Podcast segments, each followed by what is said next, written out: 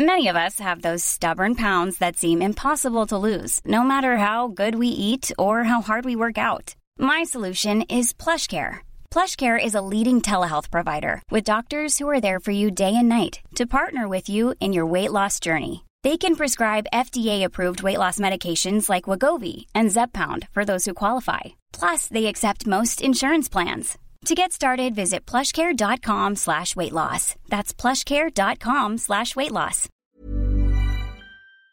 Salut, c'est Hugo de Hugo Decrypt. Bienvenue dans cette édition euh, hors série de Mashup. Ça s'appelle Tech Up et l'objectif, c'est de traiter de sujets à la croisée des enjeux de société et du numérique. C'est un stream mensuel en partenariat avec euh, Orange. Je vous laisse écouter tout ça et puis euh, n'oubliez pas donc Mashup, c'est tous les mercredis à 20h sur Twitch et chaque semaine en podcast. Alors abonnez-vous pour ne rater aucune rediffusion. On va donc parler désormais des data centers. On va essayer de voir la face cachée, disons, des data centers.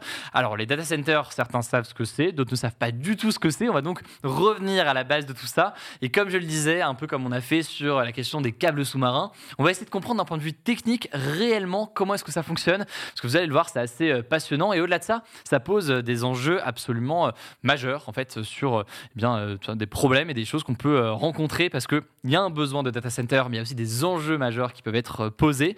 Et donc, euh, on va en parler ensemble avec, euh, avec toi, Paul Carrasco. Bonsoir. Bonsoir, Hugo. Merci d'être d'être présent déjà. C'est une première pour moi aussi, d'ailleurs. Sur Twitch Ouais, c'est ça. Très, très bien. Bah, ça, fait, ça fait plaisir. Du coup, comme une partie des personnes qui sont présentes sur le chat, à la différence que tu es présent à côté de moi. Donc, forcément, c'est pas tout à fait la même, la même configuration.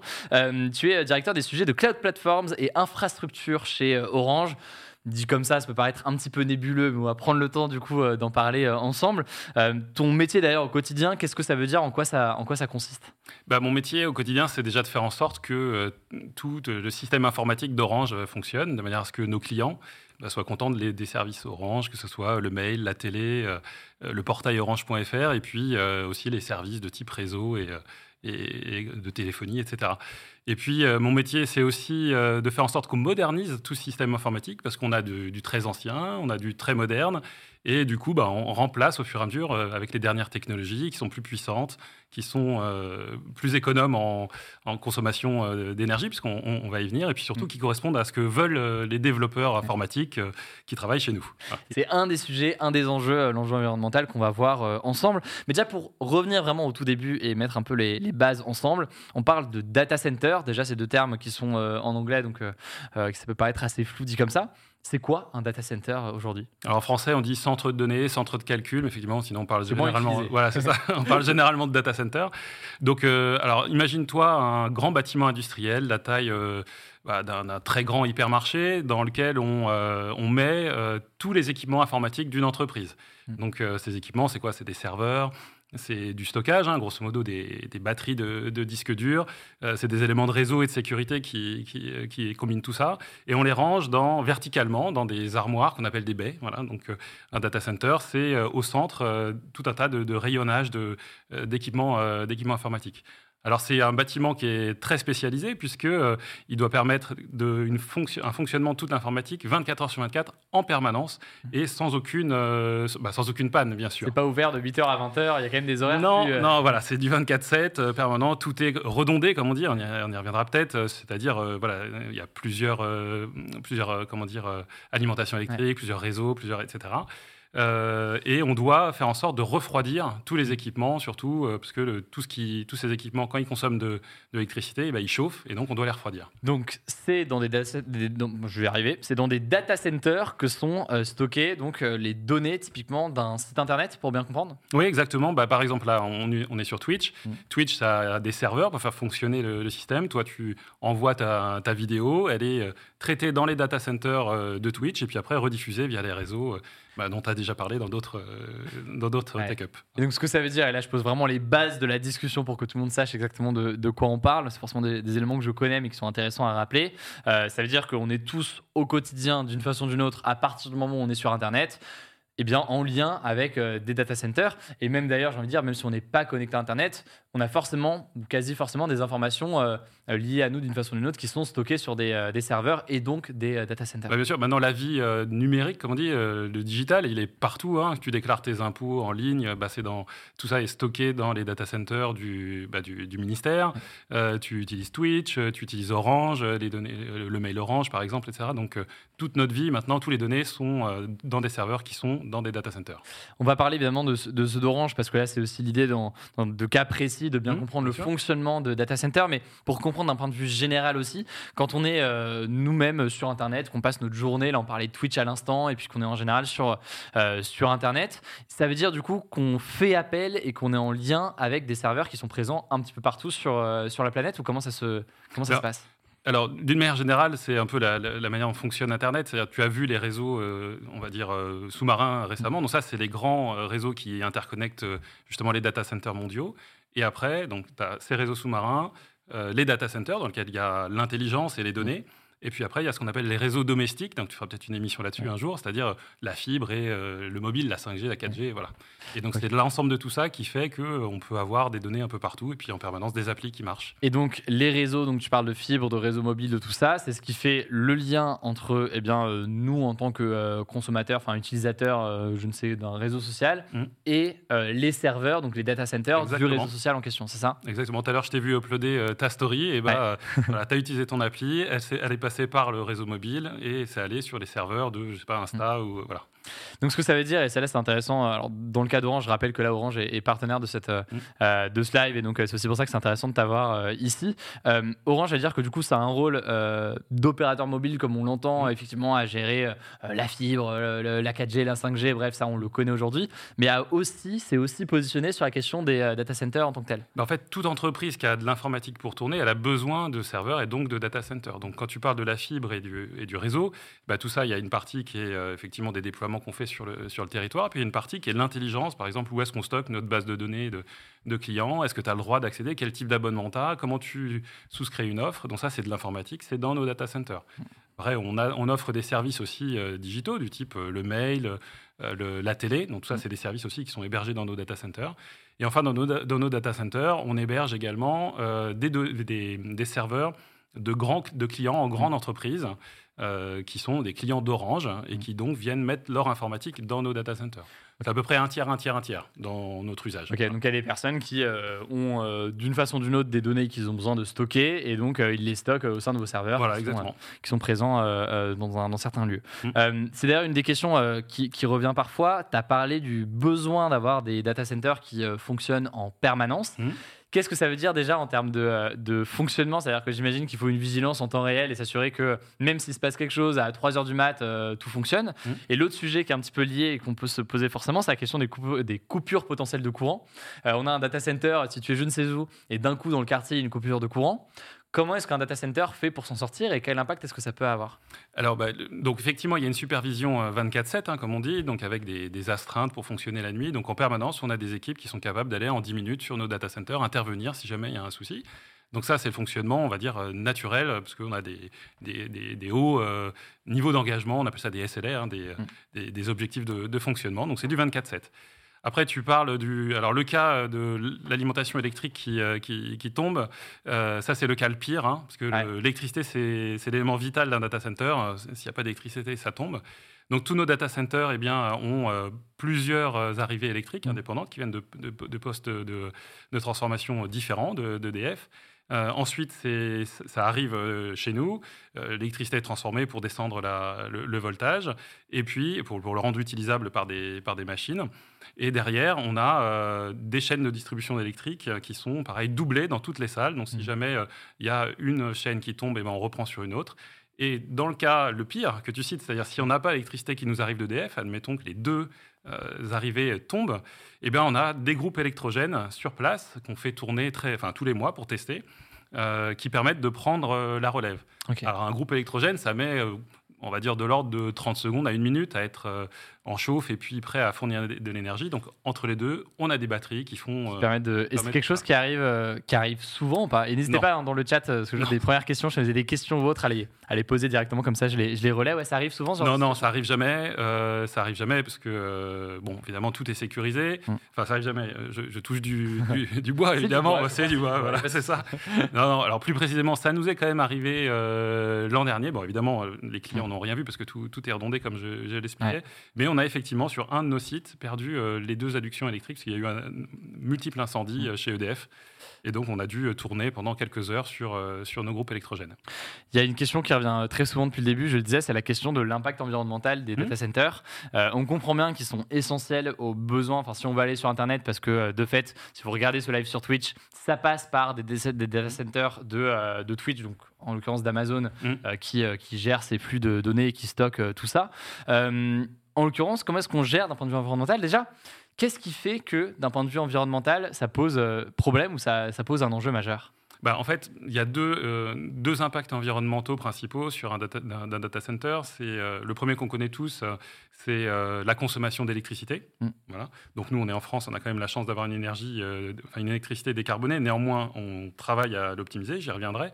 Et le deuxième, bah, c'est évidemment tout le matériel. On a beaucoup de matériel à l'intérieur, euh, avec des métaux rares, etc. Enfin, c'est du matériel informatique et d'électronique euh, classique. Et donc, il faut optimiser ces ressources-là aussi, et être sûr qu'on les utilise bien, que derrière on les recycle, qu'on achète les plus performants en termes euh, d'impact environnemental, c'est-à-dire moins de consommation, on connaît leur origine, on a euh, tout un tas de, cahiers des charges. Mm. Euh, et d'ailleurs, on est le seul opérateur à être certifié ISO 14001, ISO 50001. Alors, c'est des certifs ISO qui parlent peut-être pas à tout le monde, comme ça. Voilà, mais qui démontrent notre mm. engagement à la fois sur la gestion globale de tout le cycle de vie de, nos data centers et du matériel, et spécifiquement pour le 50001 sur la partie énergie, consommation énergétique. Et du coup, euh, c'est une question là qui revient euh, concernant le fonctionnement des data centers. Certains demandent la différence entre un data center et un serveur. Mmh.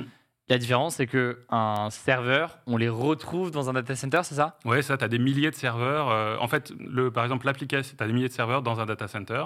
L'application, je sais pas, Twitch, Orange.fr, c'est du développement logiciel, hein, donc du code, qui a été déposé sur un serveur pour, bah, pour, pour, être exécuté. Donc, il fait ce que vous lui demandez quand vous vous interrogez le site web. Et pour que ça tourne, ce serveur, il va chauffer, il a besoin d'énergie, il a besoin de réseau, etc. On le met dans ces bâtiments spécialisés que mmh. sont les data centers.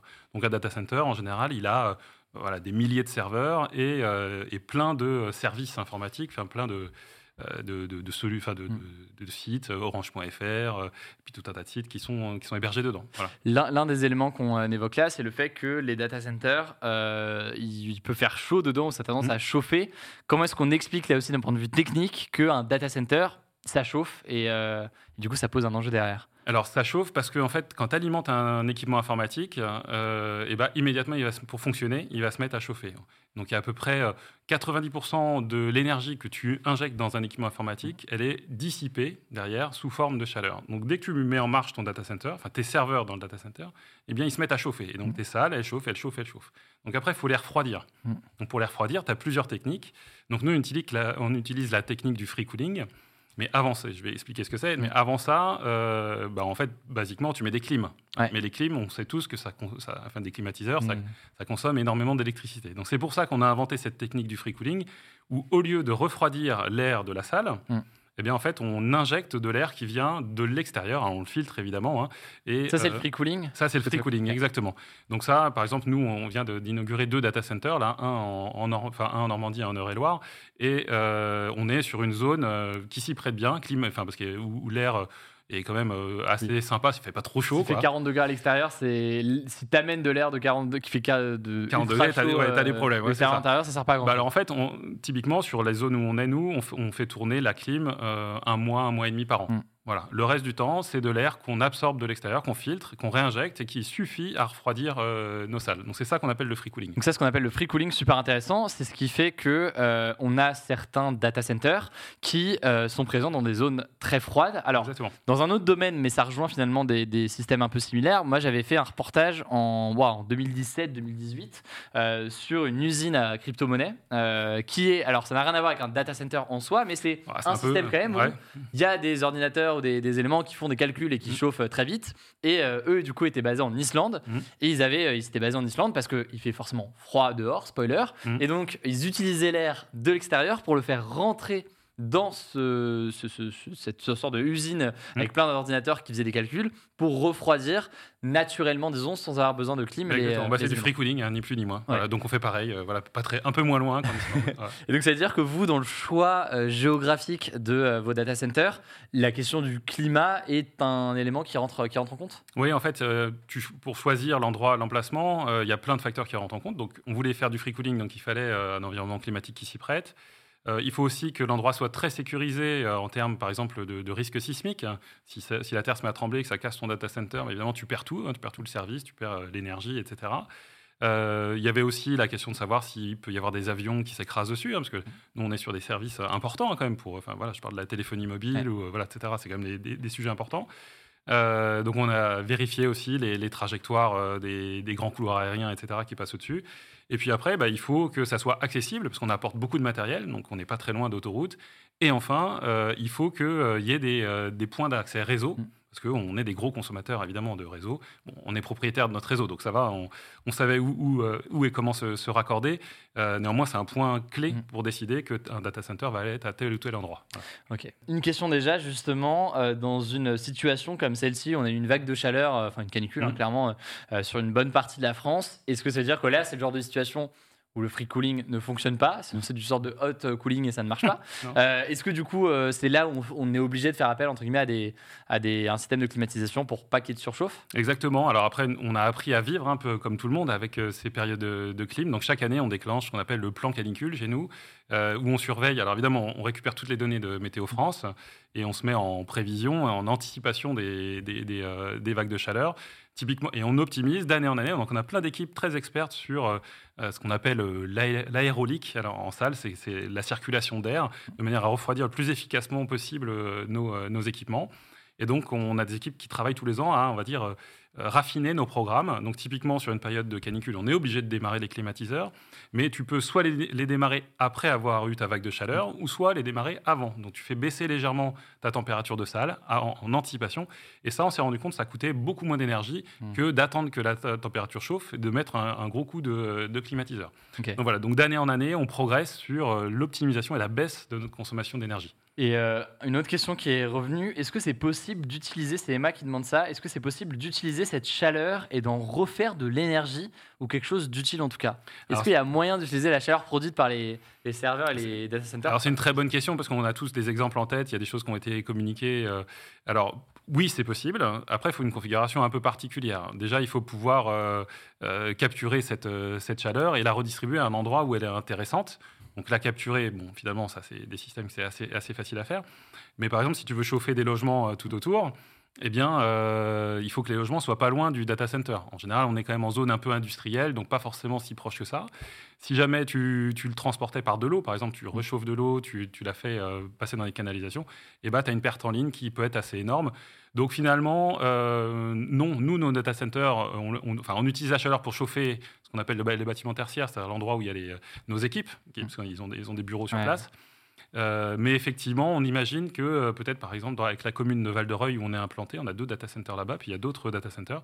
Si on s'y met à plusieurs, il pourrait, ça pourrait faire un intérêt pour la ville euh, de commencer à construire une infrastructure où on va enfin, utiliser cette chaleur et la remettre dans la ville faire du, chauffage avec, Pourquoi pas, des, des, data centers. C'est une question qui vient ici concernant sa, la gestion de la chaleur. Euh, Joker qui dit là, Google met ses data centers sous l'eau, pourquoi ils font pas pareil? Et dans le cas de Google, moi je sais pas ce qu'il en est, mais je sais que Microsoft avait euh, euh, fait ça en 2018. Ils avaient plongé l'un de leurs data centers sous l'eau au large de l'Écosse, il me semble, et deux ans après ils l'ont remonté pour observer justement les effets de l'eau sur les serveurs. Et ça fait partie aussi de ces éléments d'exploration. Est-ce que c'est quelque chose que vous faites chez Orange ou quel regard est-ce que tu portes là-dessus? Alors ouais, c'est plutôt Microsoft hein, qui effectivement a tenté a tenté ça. Euh, alors c'est une expérimentation. Hein, voilà, il faut. Enfin aujourd'hui, euh, ils, ont fait ce test pendant deux. Effectivement, pendant deux ans, ils viennent de le sortir. Ils regardent. Alors ils se sont rendus compte que les serveurs avaient plutôt bien tenu. Alors ils sont plongés dans l'azote, hein, ces serveurs. Donc ça peut être une des raisons pour lesquelles euh, ça marche mieux déjà. bon, qu'est-ce qu'on peut en tirer? Finalement, pas grand-chose, parce que c'est quand même un cas d'usage très particulier où tu mets des serveurs, tu les immerges et tu y touches plus. Nous, on intervient sur nos serveurs tous les jours. On a des mmh. clients, comme je disais, qui, qui nous demandent d'intervenir. Donc ce cas d'usage est très particulier à des, à des, des, gens comme Microsoft, mmh. Google, qui ont des batteries de serveurs qui sont tous les mêmes, qui sont très remplaçables d'un endroit à l'autre dans le monde. Euh, mais ça, c'est vraiment leur, euh, leur manière de travailler. Pour les data centers plus classiques, euh, qui hébergent plusieurs clients, plusieurs services, en général, tu interviens fréquemment dans, dans, les salles. Donc, c'est impossible mmh. d'intervenir sous l'eau. donc, bon, alors c'est intéressant pour la démonstration technique. Hein. Euh, néanmoins, il y a euh, des data centers aussi qui n'utilisent pas du, free cooling, mm. mais du liquid cooling, où en fait ils, injectent de l'eau euh, pour refroidir l'air, donc par échange, mm. par échange thermique. Mais même ça, ça paraît sympa, mais demain, on va se mesurer aussi sur notre consommation d'eau. C'est-à-dire mm. qu'aujourd'hui, notre consommation d'énergie, c'est euh, suivi, parce que mm. c'est quand même notre impact environnemental. Mais demain, la consommation d'eau aussi sera suivie. Donc ça n'empêche pas de faire le travail à, la base, qui est de réduire la consommation des équipements, mm. faire en sorte que ça soit bien optimisé, euh, voilà, et, sur, et, bien à bonne taille. Quoi. mais est-ce qu'il n'y euh, a pas un autre risque de toute façon avec le fait de mettre des data centers dans l'eau, qui est de réchauffer l'eau. Alors, je ne sais pas dans quelle mesure c'est un sujet qui se pose quand on parle d'un océan ou quoi, mais de réchauffer l'eau et donc d'avoir aussi un impact environnemental sur le fond marin ou autre. Bah, c'est exactement. Donc, bah, d'une manière générale, le, free cooling, ça réchauffe aussi un peu l'air. Hein. Euh, le, liquid cooling, ça réchauffe l'eau. Donc, effectivement, c'est pour ça qu'on nous demande de surveiller euh, mm. euh, aussi la consommation d'eau pour éviter de faire, de faire n'importe quoi. Donc, il faut réduire à la base. Hein. c'est ça le sujet. Dans les critères qui font qu'on va installer un data center ou pas sur un endroit, on a bien compris qu'il y a la question de la température, du climat, de la météo. il y a aussi un. Est-ce qu'il y a d'autres enjeux, d'autres éléments qui sont importants pour se dire, OK, là, on peut en implanter un? Et même aussi, alors là, c'est plus précisément dans le cas de Orange, est-ce que vous faites le choix d'installer des, data centers que en France ou est-ce que vous pouvez aussi en avoir dans d'autres euh, pays? Alors, on est, Orange, c'est une, entreprise qui a des, filiales dans 34 pays. Donc, euh, on a des data centers dans, plein de pays, hein, euh, dans, quasiment dans tous d'ailleurs. Dans certaines, pour certaines filiales, dans certains pays, c'est sous-traité à d'autres acteurs. Mmh. En France, on est propriétaire, on a investi sur nos propres data centers. Donc, tu as toutes les, toutes les configurations possibles. Mais, on est, mais partout où on est présent, oui, il y a des data centers, c'est obligé.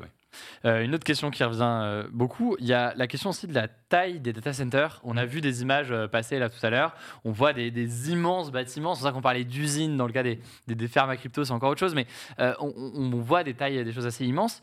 L'évolution d'un data center, c'est quoi au fil des années? Est-ce qu'on peut imaginer des data centers plus petits? Euh, Est-ce que c'est quelque chose qui est en cours de, ben non, aujourd'hui, on est plutôt dans un phénomène inverse, c'est-à-dire que dans les années 90-2000, il n'y avait pas véritablement de data center, c'était des salles informatiques un peu partout sur le territoire. Finalement, les entreprises ont eu euh, besoin de d'un peu optimiser leur parc, de faire en sorte d'être sûr, comme j'ai dit tout à l'heure, avoir du 24/7 euh, qui, qui, tourne en permanence, c'est quand même très compliqué, tu peux pas l'avoir partout. Donc aujourd'hui, on est plutôt dans une phase de consolidation. Donc par exemple, nous, on il nous reste 10 euh, data centers, on va converger vers 3. À 2030, on n'en aura plus que 3. Qui seront de plus en plus grands Qui sont très grands. Bah, je pense que les images que vous avez vues, c'est euh, nos trois grands. Euh, on vient d'en construire deux. Il y en a un qui était existant et on vient d'en construire deux. Donc, c'est ces trois grands. Ils font 5500 mètres carrés de, surface informatique utilisable et puis 18, 18 mètres carrés. Donc, c'est pour ça que je disais tout à l'heure, mmh. comme des grands, grands, très grands hypermarchés. Donc, on n'en aura que 3. Donc, aujourd'hui, on est plutôt dans une phase de, de consolidation. Euh, et, ça, et ça pour tout le monde. C'est pareil pour tout le monde. Euh, après, ce que tu dis sur les, des petits data centers, etc., c'est quelque chose qu'on imagine dans le futur. Parce qu'aujourd'hui, on concentre nos données. Euh, mais si demain, on imagine, peut-être avec l'explosion de la donnée, la 5G, etc., mm. il va y avoir encore plus de données un peu partout. Il pourrait y avoir des cas où les, nos clients ont besoin de, de, services informatiques qui sont mm. très proches de chez eux, parce qu'il y a trop de données à envoyer ou parce qu'ils ont besoin de latence extrêmement, extrêmement serrée. Et euh, on réfléchit, et c'est ce qu'on appelle l'edge computing. Mm. Donc edge comme euh, la bordure et computing, bah, les centres de calcul.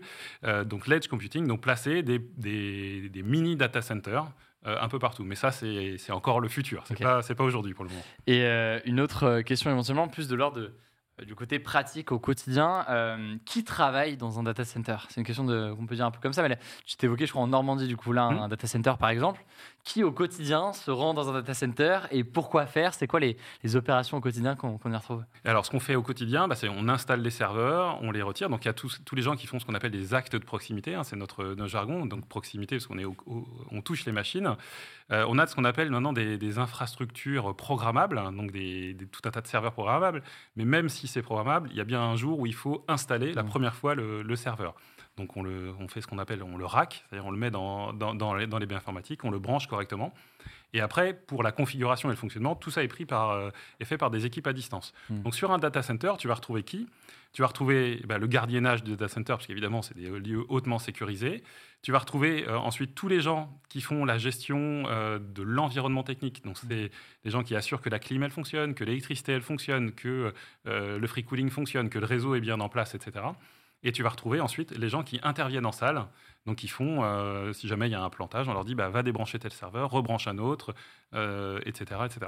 Là on parle des gens qui travaillent. Il y a l'Artux qui demande si on peut visiter, en l'occurrence sans y travailler, mais juste visiter des data centers.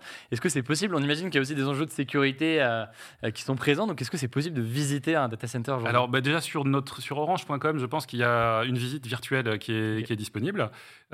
sinon on fait visiter, oui on fait visiter, on fait visiter essentiellement aux journalistes. Donc si tu veux un jour, écoute, pourquoi pas. Et puis, euh, on fait visiter aussi à nos grands clients euh, entreprises. Voilà. Mais après, non, effectivement, ce pas des lieux ouverts au public. c'est un cas particulier. Il faut soit que l'Artux devienne journaliste, soit qu'il monte une grosse boîte, ah bah voilà, prenne ses serveurs chez, chez Orange. On imagine bien qu'il y a aussi forcément des enjeux, euh, des enjeux oui, de sécurité sur ces espaces-là. Et là, on n'a pas pu creuser parce que l'aspect déjà purement technique était tout un enjeu majeur. Mais on sait qu'il y a forcément beaucoup de questions aussi sur le développement de tels, de tels espaces. Quoi. Merci beaucoup pour ta eh ben, présence euh, aujourd'hui. Encore un bon sujet technique qu'on a pu voir euh, après la question des, sous-marins, euh, des, câbles sous-marins ou encore là des satellites. C'est encore un autre sujet passionnant. Merci beaucoup pour ta présence. When you make decisions for your company, you look for the no-brainers. And if you have a lot of mailing to do, stamps.com is the ultimate no-brainer. It streamlines your processes to make your business more efficient, which makes you less busy. Mail checks, invoices, legal documents, and everything you need to keep your business running with Stamps.com. Seamlessly connect with every major marketplace and shopping cart. Schedule package pickups and see your cheapest and fastest shipping options from different carriers. With rates up to 89% off USPS and UPS rates. And with the Stamps.com mobile app, you can take care of mailing and shipping wherever you are. Make the same no-brainer decision as over 1 million other businesses with stamps.com. Sign up with code program for a 4-week trial plus free postage and a free digital scale. No long-term commitments or contracts. That's stamps.com. Code program.